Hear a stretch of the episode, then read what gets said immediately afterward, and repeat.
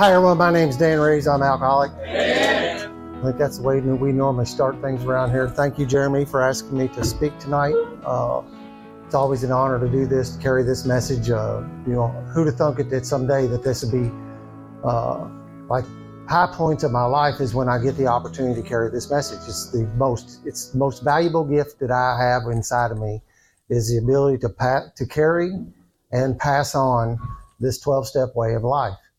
I'm uh, I'm blown away by it on a regular basis. So, uh, you know, let me say what it was like, what happened, what it's like now. Uh, I was born in New Albany, Indiana. I don't know if you can tell from my accent or not. Uh, I've been born and bred there. I've lived there all my life. I think I've lived in a total of three houses in my 53 years uh, of being over there. And uh, I grew up with a childhood that really, you know, I hear a lot of really suck ass parents, and, and we become products of that. And, uh, and it definitely has an impact on, on our this disease of alcoholism. But I don't, I didn't have that. Uh, thank you kind of makes me think about something. I was speaking at the women's healing place one night, and uh, this girl is sitting right over here, and she kept on pointing, but she's pointing like low down here, you know, and I, she was whispering something. I couldn't tell what she was saying, and I started looking, and I thought my zipper was freaking down. Uh, but that wasn't what it is. She was telling me there was a bottle of waters under the under the podium.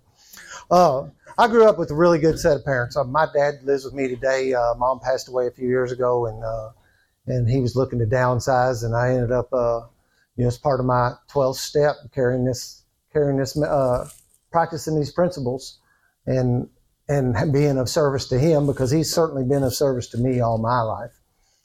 Uh, first time I ever drank, you know, well, it, it, it comes into this that I would do anything to be a part of a group. And it really didn't matter what group it was. I just didn't want to be by myself, you know uh, when we was picking teams for kickball or whatever. One of my worst fears that I'd be the last guy standing over there. You know, I, and it didn't, I didn't have to be picked first. That's okay. Just, I just needed very badly to be a part of. And I, I think that's one thing I found here too. I wasn't expecting that, but I found a family of people and, uh, and people I can fit in with. And uh, it was a snow day. I think I was in the seventh grade, and a buddy of mine called me up and was quizzing me about my mom and dad. Don't they work? Yep, they work all day. Yep. So you're home alone? Yep. Said, let's get some beer and drink it at your house. And uh, I heard a speaker say one time, it wouldn't have made any difference what they asked me to do. If they if they'd asked me to come help kill one of their neighbors, I'd have said yes. You know, it didn't make any difference. When that, what they were saying is, do you want to be part of us? Do you want to be one of us? And so that guy come over. It was uh, wrecked his moped coming into my driveway. Uh, it was one of them I thought about today. You know that that moped that Tracy had was. Well, there's a whole lot of names for these dents in our cars. You know the whiskey bumps and the other stuff. You know because you can tell uh, we don't take care of our vehicles very good when we're uh, when we're using and drinking.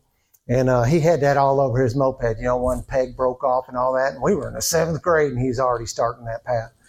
And uh, we got him and got that beer out, you know, safely. We made sure that got inside, and uh, and then we went down and got the moped. We knew our priorities.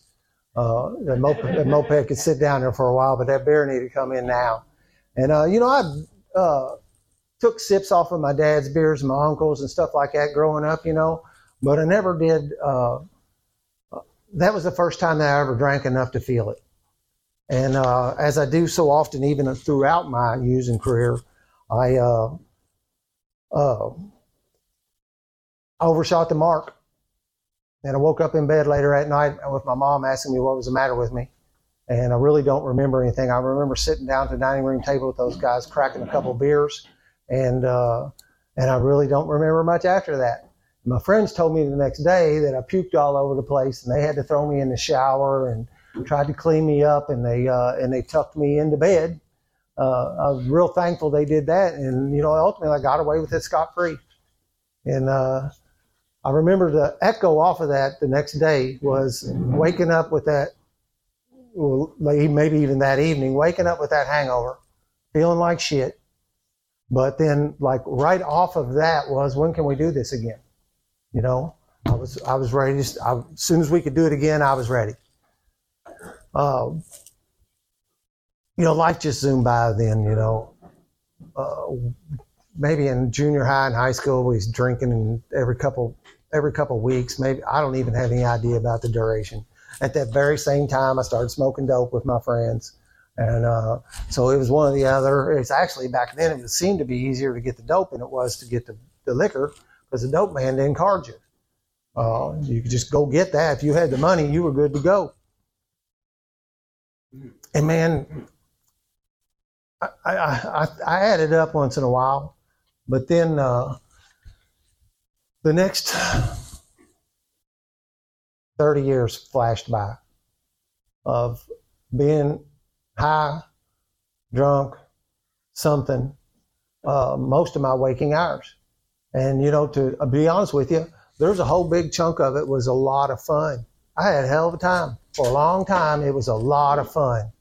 Uh, I, I'm, I got, I had a DUI when I was 16. I didn't have my driver's license, but about six months, and I got a DUI. I had a head-on collision with a big vehicle, and uh, and uh, I rode out the thing and got it diverted, and couldn't wait for the clock to tick down so I could drink again. Then I got another one when I was 19 years old, and then I started learning. He's teasing me a minute ago about how good a driver I am. And that good driving came from making sure I wasn't going to get pulled over, doing everything in my power so that you wouldn't catch me driving down the road because there's a, lot of my life was spent drinking and driving. That felt like a, that felt like a, um, it, it was a safe, it felt like a safe place to do it if I stayed mobile. People get, if you pulled over someplace and sit for a little bit, the cops would be on you. But you kept moving, and uh, so I just became a better driver after that. I got kicked off the high school basketball team. I played basketball for New Albany, and I was, uh, you know, who who would say it different? You ever heard anybody say come up here and say, "Yeah, I was a real shitty player." Uh, I was a pretty good player. Uh, I was I was playing grade levels ahead of what I was, and uh, and I got hooked up with some guys there that uh, uh, wanted to smoke some dope on the way home from a away game. Of you know this second step about restore you to, to sanity uh, I just think today how insane that was to think that we were going to get away with smoking dope on the bus on the way home. Uh, I uh, got kicked off the team. There's five of us got kicked off the team. Three seniors lost scholarships. Uh, sophomore, uh, sophomore or a junior, and then I was the sophomore. I was a young guy, and uh, and you know I said I was pretty decent, but I never could make a team again. And I don't know what that was. If that was uh they were holding that against me, or if uh, or if I I know about that same time, I kind of throw it in the towel on life, sort of at the same time. Just said fuck it, I'm gonna I'm gonna do what I do, and uh, and you know I don't. Sports was the only thing that kind of held me in check. It kind of kept me to where I was trying to walk a line. That was really the only thing in my life that was keeping me doing that. And once it went out the window, uh, the wheels came off. Uh, after that 19 thing, man, I, I got married, had no, it's, uh, I can't remember. I think it's 2.3 kids and uh, a, a, dog and a half, and had a house and uh, a nice house, two cars in the in the garage. I've been held a job for over 20 years, you know, and and I once in a while would question whether if I had a problem, you know, have a particularly bad night, you know, uh, wake up in the neighbor's Barbie tent or something like that, and kind of question whether maybe I was doing something normal people didn't do, and uh, and I'd have them moments of clarity once in a while, and I would look at me and I'd say, No, a guy that has all that you have, Dan, doesn't can't have this problem. Because these two things won't add up. And that's bullshit. uh, but it took me a while to figure that out. Uh, yeah, I played around with a lot of drugs. I think most of us do nowadays. You know, there ain't much I didn't try, but but nothing ever got its hooks into me really at some point I quit smoking the dope because it would take me out of the party, you know, and I didn't want, I wanted the kind of dope that would put, keep you in the party, not take you out.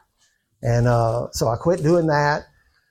And then one day I, uh, my mom had had a surgery. She kind of, you know, I guess to be honest with you, she was an addict, uh, but a professional lady. And, uh, she would just had surgery after surgery after condition after condition over and over again. And I and you know we just I don't really remember that awful much about the the drugs, but I do remember that the alcohol stopped working. Every time I drank, I started just feeling like crap. And I walked into my mom and dad's house after getting my three to four beers in between work and picking up my kids at their house. And it had quit working. And I'm pacing the house because I'm wanting to get the kids out of there so I can get maybe the next beer will be the one that makes me feel better. And the next one, and the next one, and the next one. And I was pacing the house to get out of there. And I was uh, walked in my mom's bedroom, and there was two prescription pill bottles sitting on her nightstand behind beside her uh, beside her bed. And uh, I went over and picked them up, picked them up, and and I don't, I, I, know what they are now because after you get yourself into that shit that's bad, you know every pill. You can lay them out and do a pop quiz on which one's which, right? Uh, but that time I didn't. I couldn't do it then.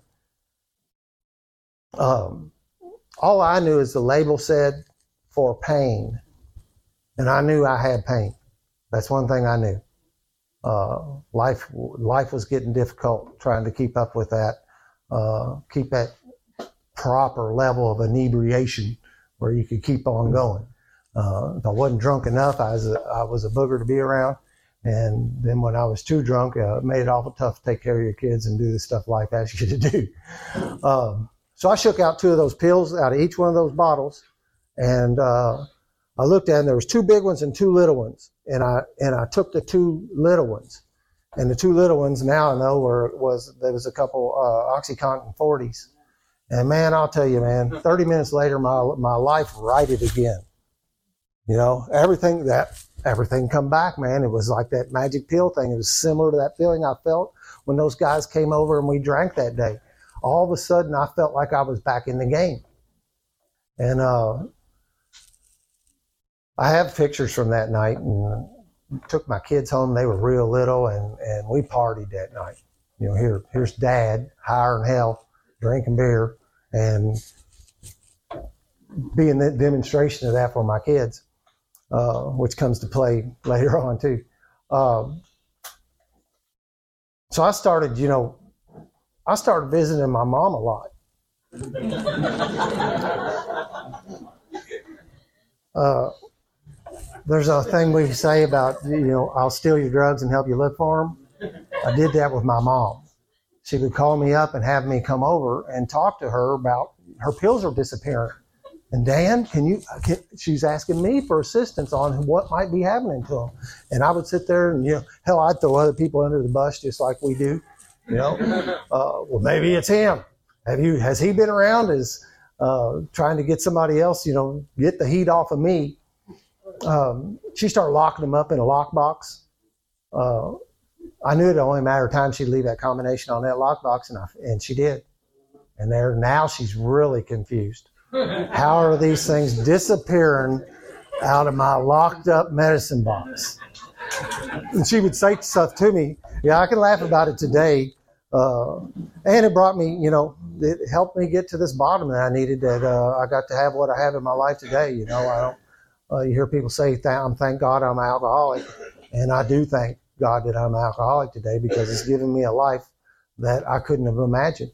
Uh, these tools we have are just just out of this world. Uh, there's no, as Bill says in the book, there's no problem that can't be overcome. Um,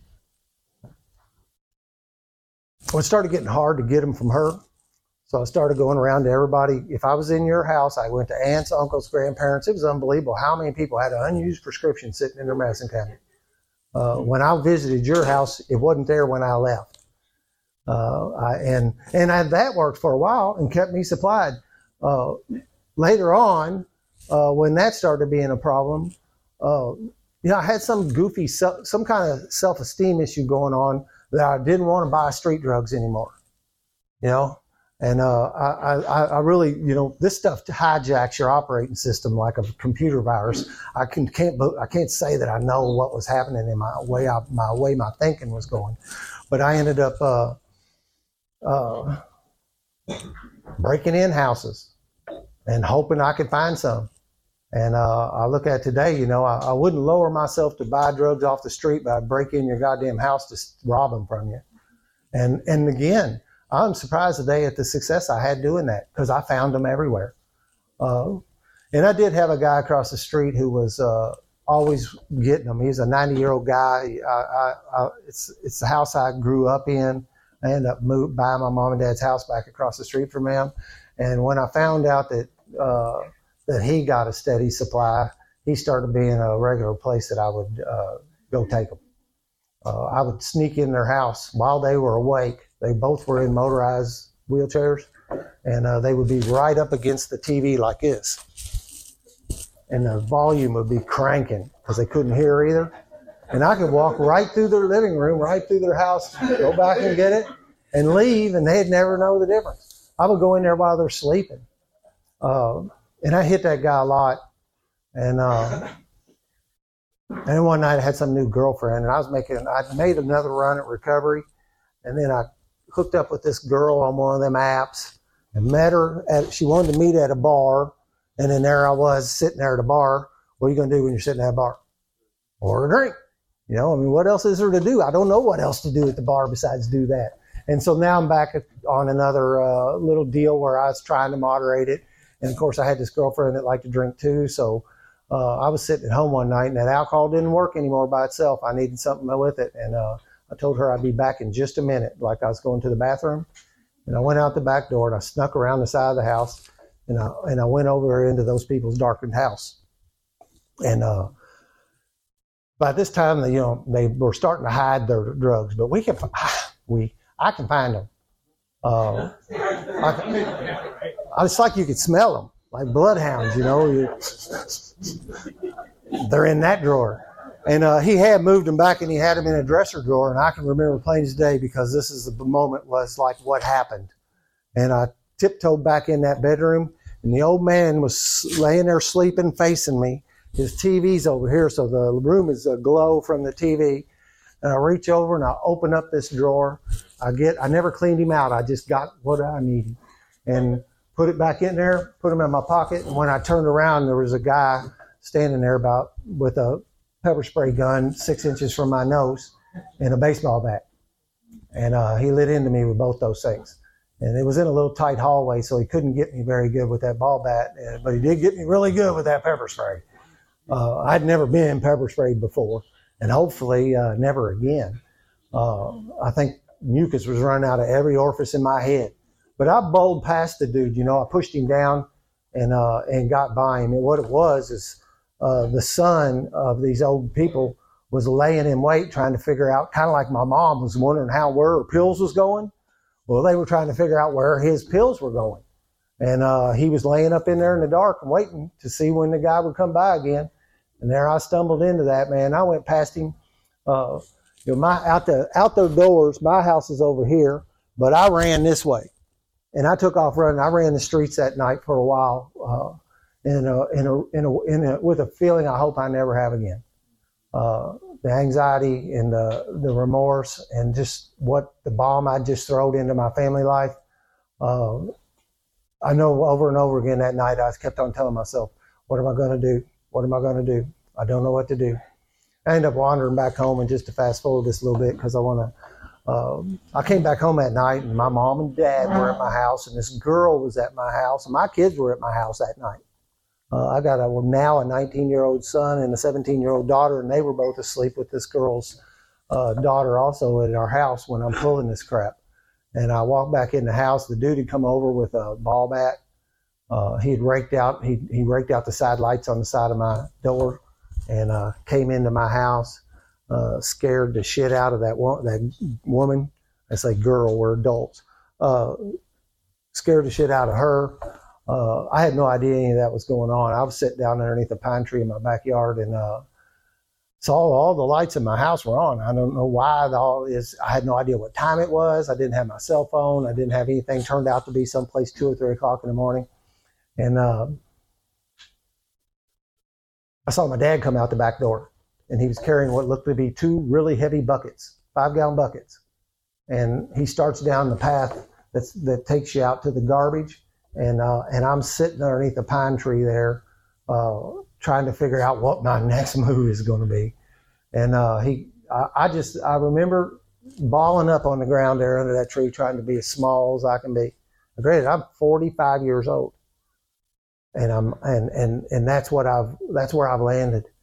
Dad come by and he set them buckets. I heard the buckets hit the ground, and that's when I realized that it, I could hear they were both full of the glass he'd been cleaning up from that guy coming over, breaking mirrors and uh, anything that had glass in it, and plus some other things. Uh, and he said, uh, I, I, heard him set them buckets down. And he goes, Dan? And I looked up and I said, Yeah. And he said, uh, Are you okay? Are you hurt? And I was, looked back down, put my head on my knees, and uh, I said, I'm not hurt. And the next thing you know, I felt him sit down beside me and put his hand on my knee, and, and he said, uh, Let's go in, take a shower, hit the sack. We'll deal with this tomorrow. It's all going to be okay. And uh, as I said, that guy lives with me today, and he has had my back and has been there through my thick and thin, no matter what I'm doing, uh, somehow or another supporting me, uh, even through my antics. Well, I ended up uh, going. I had the warrant come out for my arrest, and I went had to go down there in front of Judge Cody in New Albany, and uh, they were charging me with a Class B felony of burglary, and so I can't say burglary. That's another funny thing. I've said this before. I, you hear somebody new come in, they raise their hand, they say, "I'm alcoholic." It's hard to say the first time you're in here. You know, later on it just rolls out. Uh, uh, I can't. I had trouble with that word burglary. Burglary. uh, and they told me that the crime I had committed in Indiana, the sentencing guidelines were six to 20 years in the Indiana Department of Corrections. And that's what I said. Damn. Uh, it got my attention, you know. Uh, I'd been to AA. I had actually in 2011, some four years earlier, had gotten uh, one year chip. And then I just put everything down because I had it. I, I got this now, man. And I just got back to my life and left my recovery behind. And as Bill says, it just got worse not better. And that's what happened. But I, I knew that AA was where my, was the only chance I had, really. I talk about it, I visualize it like being in a, inside a cardboard box that's painted black and the only thing, there's just one little pinhole of light down in a corner. That little pinhole was Alcoholics Anonymous offering me a 12 step solution. And uh, I didn't think it would work. I really had very little uh, confidence that it would get me out of trouble. Uh, and it didn't totally, but it sure lessened it a bunch. And um, I walked along for six more months through all those pretrial conferences and all this kind of stuff I can't remember the name of, where they kept on going in a room and talking about what they were going to give me, what sentencing they were going to give me. And they started out at that six year thing, and by the time it got towards later on, they were offering me three years. And, uh, you know, I just couldn't, I, I could, I, I, was, I'm not prison material, I don't think. And, uh,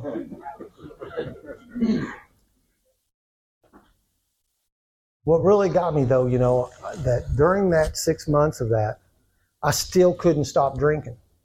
And you know, I'm out on bond, out on bail, and uh, and that's one of the things you're not supposed to drink or drug, and you're not supposed to have firearms. You're not supposed to da da da this big list of stuff. And uh, although I'm pretending to be sober uh, in front of people that mattered, when I got alone, I drank to oblivion every time. I would I had to do something to drown out that uh, remorse, that shame, guilt, and remorse that was that was overwhelming me. That also started driving home that thing. You know, I'd have thought I could have stopped, and I couldn't. Uh, you know, I always say that I got the best home group in the world, uh, and I do believe that today. Uh, I got the best sponsor in the world. He's here tonight. Uh, I got the best fellowship home group around me. Um, and I and, and if you haven't found that yet, I would suggest you keep looking because I believe everybody's out there for somebody. And one Tuesday night, I walked into a meeting that a friend of mine had been trying to. He'd been trying to get me to go. Me and a dude at work both hit the wall at the same time, and we could share what was going on with us.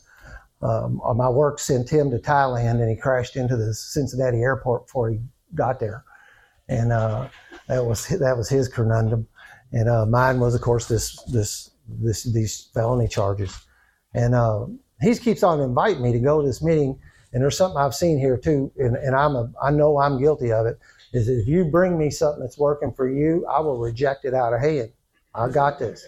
And I would even say it as a joke about like if you come by with a tray of chocolate chip cookies, I'll say, no, I'm good, man. Thank you.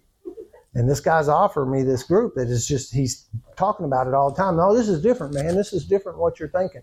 I've tried AA. Uh, but one night I, uh, I took him up on that offer and I walked into a meeting and I heard guys talking. It's a men's meeting and I heard guys talking at a level that I hadn't heard in here before. And, uh, you know, you never really know. It's kind of like the white men can't jump thing, you know, about hearing and listening. You know, I don't really know if I, if I, if I just wasn't listening, you know, or what did he say? Do you hear Jimmy? Not just listen. And so that might have been some of it, but I, I, I was, I was hearing things that I hadn't heard before and uh, and I heard a gentleman share that that caught my attention, and uh, of course I'm still pretending to be sober when I walk in there. I walk in that meeting and people talk to me. Oh, you new? No, I'm not new. Uh, I'm new back, but see, like the other thing, you know, I love the line in the big book. It says sometimes they may tell the truth. Uh, and I'll usually tell the truth. I'm going to tell some version of the truth. See, I wasn't new. I'd been here before but I was coming back again, and and I couldn't tell that. I couldn't let that out of the bag. Uh, pride. And uh, I heard a guy sharing, particular guy that really caught me. And They do a thing at the Spiritual Underground. That's my home group meeting. And uh, Spiritual Underground's a men's group on Tuesday nights at 7:30. Uh, last night, and they say is it just like they did here. If anybody's available to sponsor guy through the steps, please raise your hand. And that makes it a hell of a lot easier for me to come ask you if you'll sponsor me. If just a minute ago you had your hand up, right? Because another one of these things, I rejection is not my strong suit. Uh, you tell me no, I may not be back uh, ever. And uh, they did that. But uh, this guy never did raise his hand. And I was watching him, and I was, and, and, and uh, every week, never wouldn't. And I'm looking for what might be you know, for St. Dan here, who might be good enough to be the second string or the third string. That's another thing we do, you know, we uh, get real picky about who's good enough to sponsor me. Uh,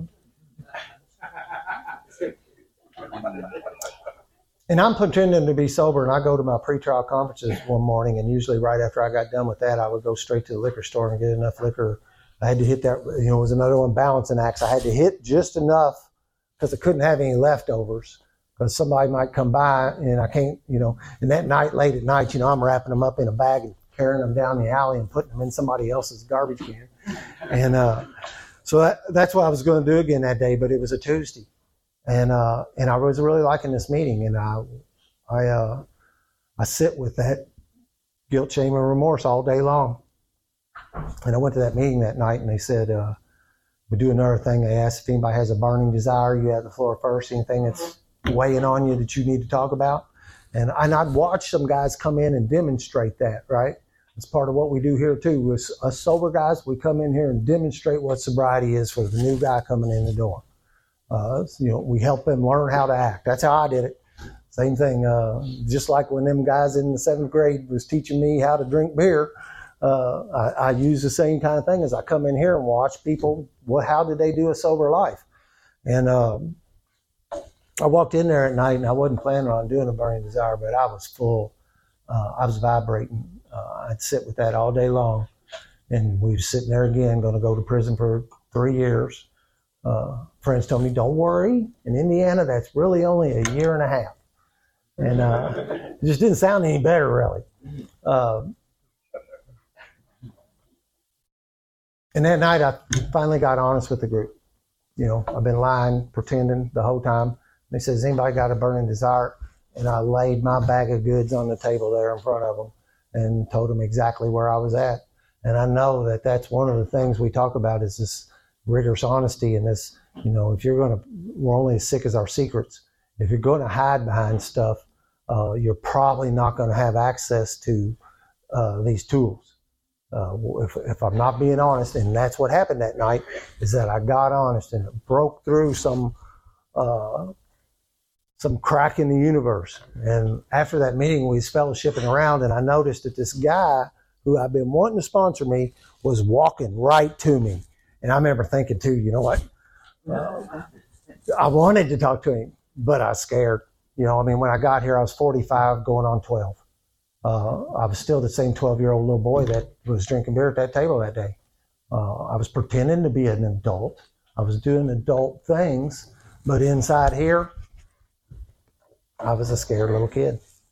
And uh, he come up and he said, "Hey, man, I really heard what you said tonight. Uh, and if you want, man, I'd be willing to sponsor you."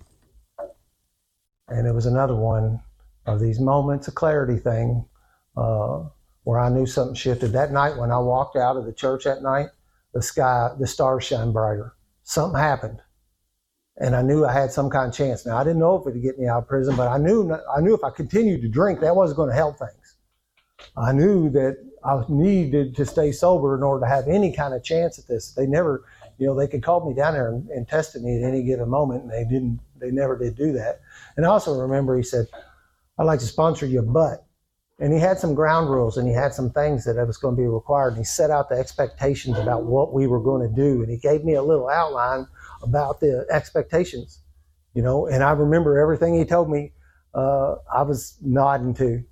Uh, it didn't make any difference. I was going to. I, knew what was happening, and I wasn't going to lose that opportunity. And I kept that throughout that, you know. We started meeting up, and we went through the beginning, started reading the big book together, and uh, walking through the stuff that proves our powerlessness and the unmanageability, and and this whole concept of how, of getting something uh, the insanity and getting it removed by a power greater than me. And I know today that you know my that first power greater than me was that man. Uh, he was demonstrating to me how to do sober. I didn't know how to do it, and uh, I can go into the steps a little bit, but it was like a flash, you know. And and really soon, uh, my sponsor said, "Have you ever talked to them about home incarceration?" And I said, Yeah, Chris, I've talked to them about home incarceration. They're not going to let me do home incarceration in this house because I was breaking into that house. And the neighborhood had been down talking to the prosecutor, wanting me to go to prison, wanting me to get put away and pay for my crimes. And uh, he said, What if you didn't do it there? And I'm like, Or what I do it? He said, I don't know, men's recovery home, someplace, you know, someplace else. Maybe they'd do that. And uh, he said, You know, could you go stay with your mom and dad? would that work? And I said, I'm sure they'd let me. And uh, so I went with my uh, bit my teeth and went back to my lawyer and asked him about that, and he let me. Uh, he called me back. It was a long stretch. It was like two weeks before I heard from him, and he called me and told me that they were going for that. And some other miracles happened. I wasn't supposed to. I ended up spending my home incarceration in my house because of a mistake they made down at the court. If you want to call it, I can tell a whole story out of that. But uh, I worked these 12 steps and I started practicing these principles like my life depended on it because frankly it did. You know, it was, I didn't know if it would keep me out of prison. I didn't think it would. Uh, guys were telling me that it, that it does. There were men standing around that uh, had their consequences of their, you know, the wreckage of their past shed off of them while as a result of doing this work. And now after being uh, I usually start out my sobriety date. It's uh, January 1st, 2015. Uh, it wasn't New Year's Day on purpose, it was a complete accident. Uh, so just in January, I've, I've, managed to put together eight years of this way of life. Um, and now, where I'm standing, I like to. Sp- I, I was told one of them conditions that that man told me was that when you're done with this and you've received this gift, I'm going to expect you to give it away. And, uh, you know, at that point in time, I'm like, yeah, I can skate on that one. I can say, yeah, to David, hell, if I'm ever going to do that. And, uh, but then after I got done, the, this gift that was handed to me, I couldn't help but want to give it away. You know, I, I want everybody to have it. I believe this 12 step way of life is a way that will work for anybody, addict, alcoholic, or not.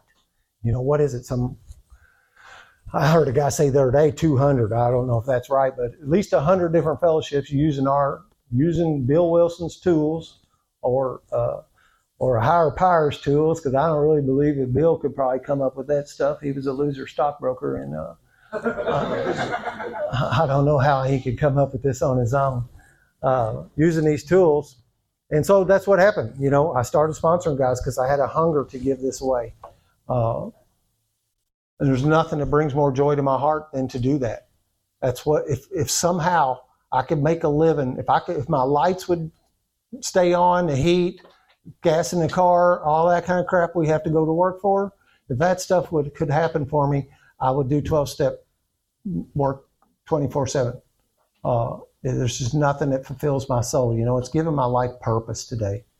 Uh, that's another thing that uh, that old life was basically just a lot like the ball in a pinball machine. Man, I was just bouncing off of whatever catalyst I happened to run into, and uh, and it would shoot me off in some direction that I would try to recuperate from. And today I have my, uh, uh, a direction in my life. A way I like to tell it is that the uh, whatever it was, second or third grade, whenever they handed out the pamphlet on how to do life I must have been absent that day because that's the way I did life. I did it by watching you and hoping to God that you were doing something that would be worth following because that's the path I'm taking. And uh, today I have these 12 steps in this way of life and the philosophy. You know, Buddhism is not, some people confuse Buddhism with a, and I'm not a Buddhist, uh, not all the way. And um, some people say that's a religion. They, I got taught that that was, but it's really a philosophy. It's a way of doing life. And to me, that's what this 12 step program is too. It is a way of, of operating and a way of doing this thing called life. And we're going to spend a certain amount of time on this big, big blue marble. It'd be nice to have some operating parameters.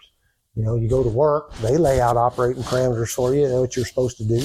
Uh, most things, if you've been in the military, I have not, then uh, they lay out parameters for how you're supposed to do life, but I, I never did really have anything, even with a great parents who modeled stuff for me. Uh, my dad has a unique way of picking the next right thing to do just out of hand. You know, I had to work at it and make a couple phone calls before I can do the next right thing. And uh, and for some reason, I didn't pick that up from him. Don't know why. Uh, I think at some level we're born with this alcoholism thing. So in my sobriety, I got let off of that home incarceration.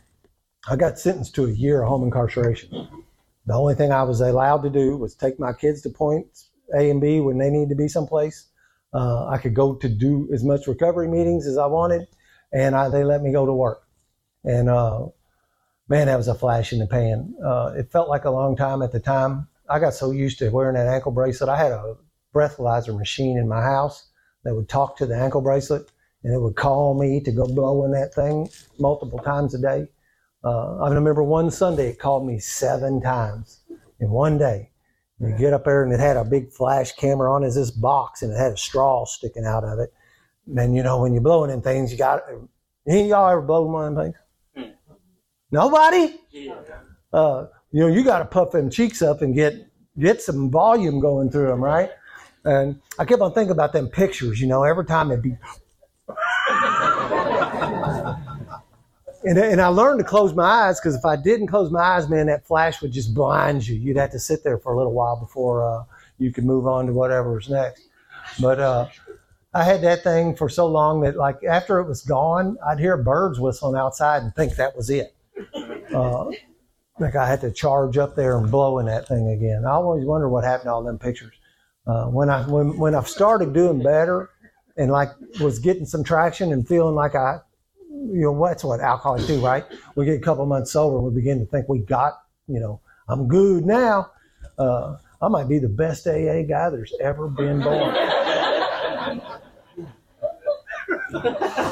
so I got a bunch of hats and I started putting on different hat every time it took my picture. I had a whole pile of.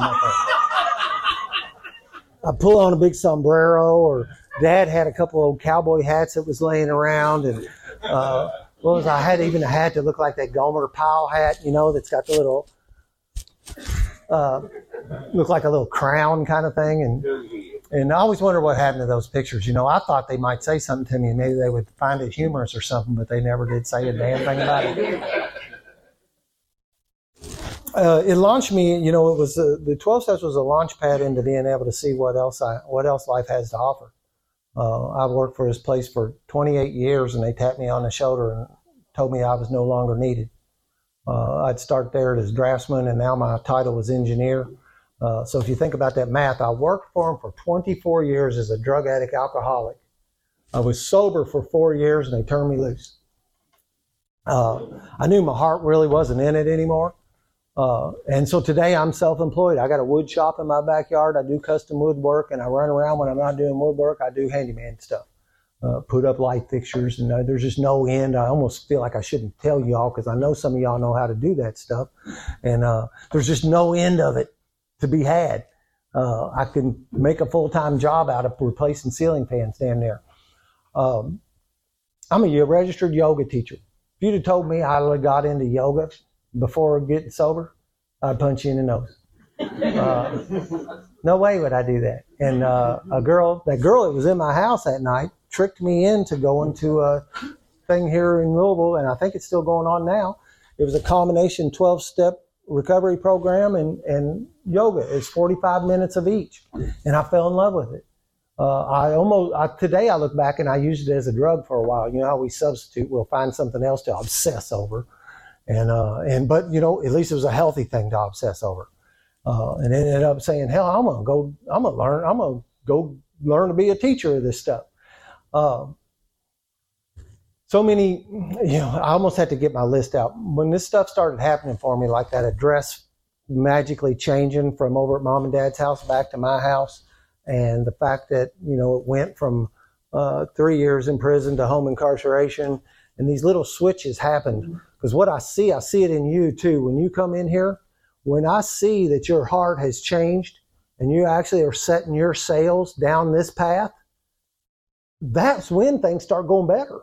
It, for a lot of people, their life starts getting better immediately. And when that started happening for me, my sponsor said I probably should take notes on it and keep track of it because later on I'd forget. And in my phone today, I have what's called a miracle list, and I've got a whole list of stuff in there that uh, that that has happened to me. You know, and, and you can get pretty uh, woo woo on what the definition of a miracle is, but I'll tell you for sure, this stuff is something that wouldn't have happened if I was still drinking and doping. Uh, and, and just in that itself is a miracle for us. Um, I was unable to stop on my own, and now that obsession is gone, and uh, and I get to take advantage of these hours we have. Um, I do. I forgot one thing, man. Raise your hand, Ross. Ross today celebrate four years.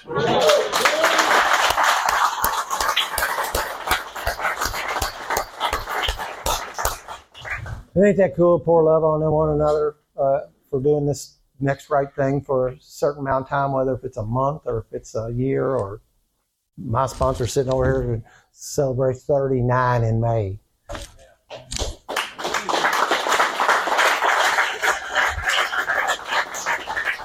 And 39 years, you know, we have some really good recovery here in the Louisville area.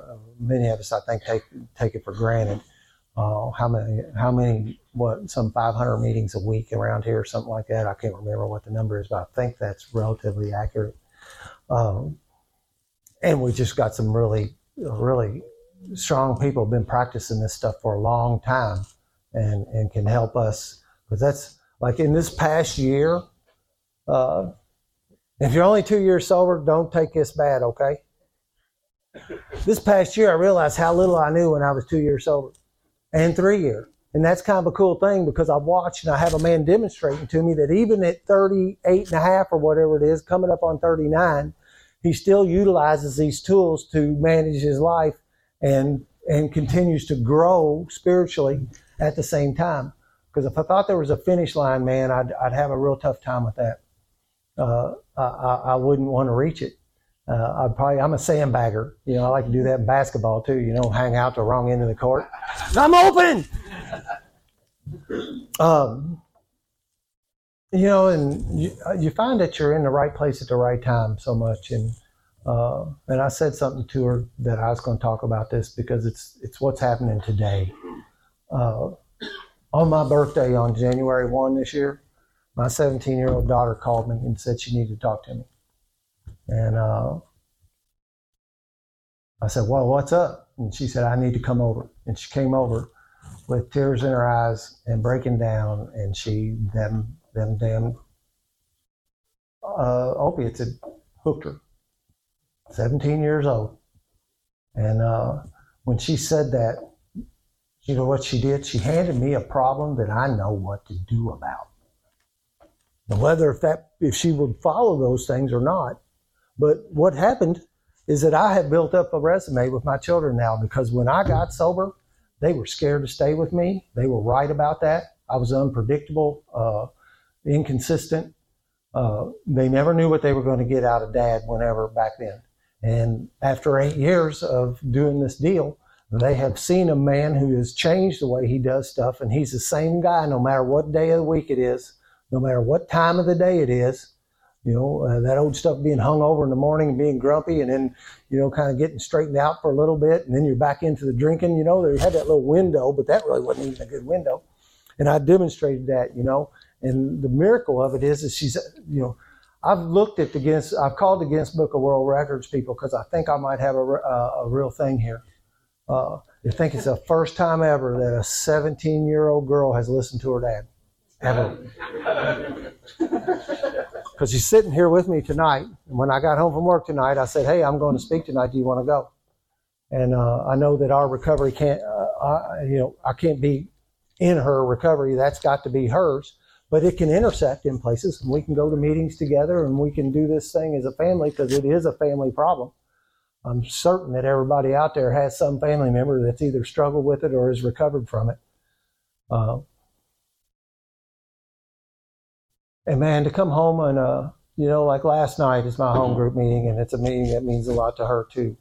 Uh, and uh, she's been doing better than 90 and 90 and uh, get home and we sit down and we juice, juice up about recovery and sit there and share what she heard tonight and what I heard tonight and and what so and so's doing and and uh, and I said a minute ago about that sponsoring guys. Nothing fulfills me more, but I think I found something that's coming in a close second, if maybe not first.